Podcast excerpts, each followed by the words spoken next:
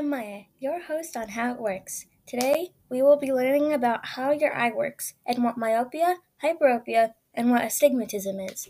These might sound like really weird and scary words, but these are things a lot of people have. So let's start off with how an eye works. An eye is actually a lot like a camera. First, we have the cornea. The cornea is at the front of your eye. It picks up light and focuses it onto your retina, the back of your eye. Right behind the cornea is your iris, the colored part of your eye. This is actually muscles that let more or less light reach the lens of your eye. The iris in the light gets smaller and in the dark gets bigger to let as much light in as possible. The lens is at the center of your eye, the little black circle. There are muscles around the lens that make it thicker to focus on things that are close by and make it thinner to focus on things that are far away. Then, the lens focuses all the light onto the retina, the back part of your eye. The retina has millions of light sensitive cells that help us see color and shapes of things. These are called rods and cones. We have 120 million rods and 7 million cones in each eye. The rods help us see shapes and forms of things, but they only see black and white and shades of gray. But they also help us see in the dark. Cones help us see color, but they need more light to pick up these colors. That's why it's hard to see color in the dark.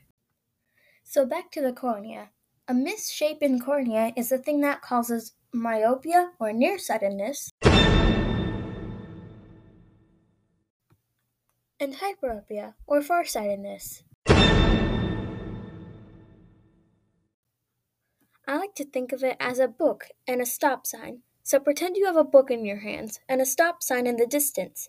A person with myopia or nearsightedness would see the book, but they would have trouble seeing the stop sign and a person with hyperopia would see the stop sign but have trouble seeing the book. And now, time for astigmatism, the weirdest word of all, where the iris is bent in two different places, making everything blurry. Fortunately, there are glasses that can help people see better. Glasses are pieces of glass or plastic. To people who don't need glasses, Wearing them will make everything blurry and might even make you dizzy. But for people with myopia, hyperopia, and astigmatism, they help them see just fine. Wow, look how much you know about eyes now. I think eyes are pretty cool. I hope you think that too. Now go and brag to everyone you know about how smart you are. Once again, I'm Maya, and this is how it works. Thanks for listening. Thank you.